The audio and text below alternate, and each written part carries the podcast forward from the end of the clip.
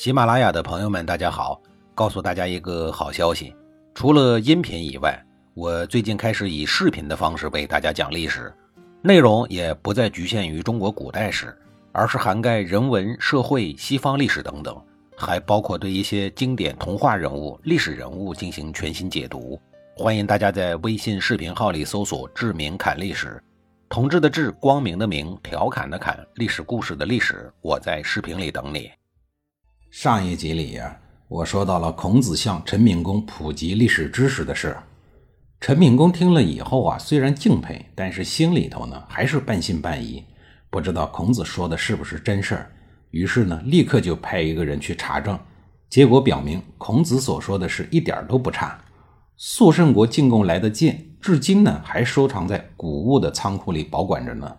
陈敏公心里想：我们陈国的历史，我这当国君的都不知道。而孔子却知道的如此清楚，真是一个了不起的学者呀！从此以后，他对孔子就更加的敬重了。然而啊，陈敏公虽然对孔子很敬重，但也只不过是敬重罢了，并没有启用孔子治国的意思。多说一句啊，当时的陈国是一个弱小的国家，孔子在陈国一共住了三年。三年的时间里，陈国不断遭到外邦的侵略，政治形势日夜的恶化。而就在这个期间，也就是公元前四九二年，鲁国的权臣季桓子病死了。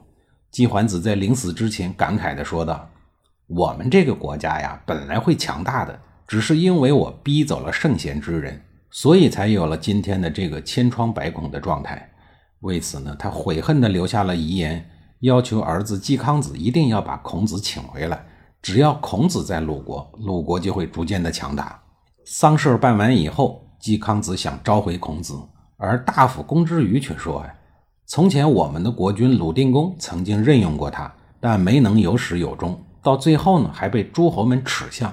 现在你再任用他，如果也不能善终，这会再次招来诸侯的耻笑的。”季康子想了想，他也知道孔子的耿直，觉得他回来以后不能保证和自己和谐共事，就犹豫地问大夫公之于应该怎么办。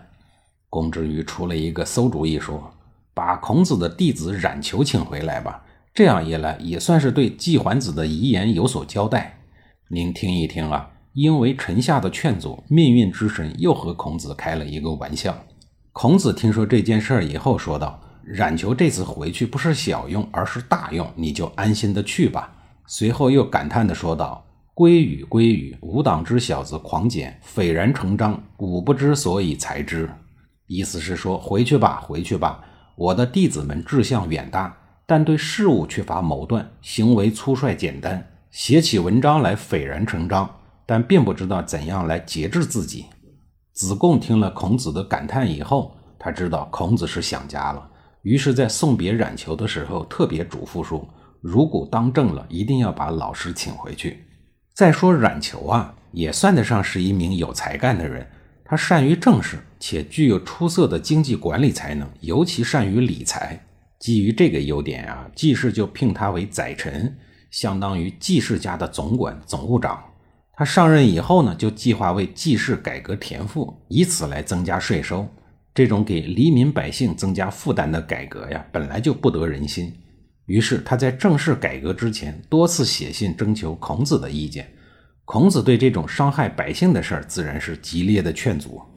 孔子回信说：“季氏家族是鲁国的第一权门，财富已经够多了，比始祖国君周公还要多，已经富可敌国了。可是冉求，你作为我的学生，还公然的替他设法去找钱，从老百姓上搜刮更多的钱财。你这样做呀，就等于拍季氏的马屁，是趋炎附势的小人。”遗憾的是啊，冉求并没有听老师的话。后来孔子十分的生气，他公开表态说：“这个人已经不是我的学生了，我不认他了。你们可以大张旗鼓的去攻击他了。”考虑到可能有些弟子会很激动，孔子就说：“鸣鼓而攻之，不是击之。”强调一遍啊，这句话的意思就是说，不能打死他，但是可以骂死他。孔子的批评虽然如此的严厉。但也没有影响到冉求对老师的感情，这主要是由于孔子待人处事公正不偏，为他的弟子们所折服和敬佩。虽然冉求多次受到孔子的责备，却依旧尊敬和热爱老师。当季康子问他孔子是什么样的人的时候，他带着无比崇敬的神情回答说：“用之有民，播之百姓，治诸鬼神而无憾。”再后来一些年，冉求因为没有听到老师的话，深感内疚，毅然辞退了在季氏家的工作。插播完冉求回鲁国的事儿以后呢，咱们接着说孔子在陈国的事儿。眼下的陈国呀，已经快要撑不住了。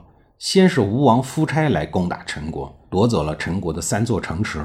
紧跟着晋国与楚国争霸，陈国夹在两国中间。今天你打过来，明天我打过去，陈国的百姓们一直不能过上平安的日子。孔子见陈敏公是一个没有作为的人，而陈国呢又是一个兵荒马乱的破地方。您想啊，常年打仗能不破吗？考虑到在这儿长久的待下去是不会有什么好处的，于是孔子又带着学生们离开了陈国，前往蔡国。事实证明，孔子一行走是对的。孔子走后，仅仅过了十多年，陈国就被楚国给灭了。可是蔡国的政治环境和国际局势对比陈国，那是有过之而无不及呀。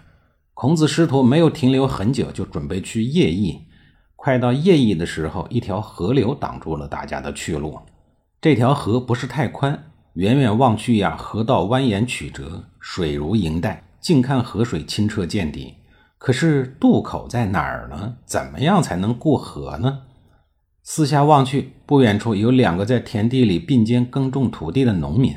于是孔子就派子路前去问津。所谓问津啊，也就是问路。而这两个老人呢，正是当时隐居在这儿的隐士长举和桀逆。两位隐士看到子路走过来，又看到不远处坐在车上的孔子，还没有等子路说明来意，长举就问子路说。那位坐在车上的人是谁呀？他是我的老师孔丘。长举用嘲笑的口吻说：“是鲁国的孔丘吗？”“是的。”“哦，他不是生而知之吗？他应该知道渡口在哪儿啊？还用得着问我们这些种地的人干嘛呀？”子路讨了个没趣儿，就转去问另一个隐士桀逆。桀逆放下锄头问：“你是谁呀？”子路说：“我是仲由。你是鲁国孔丘的弟子吧？”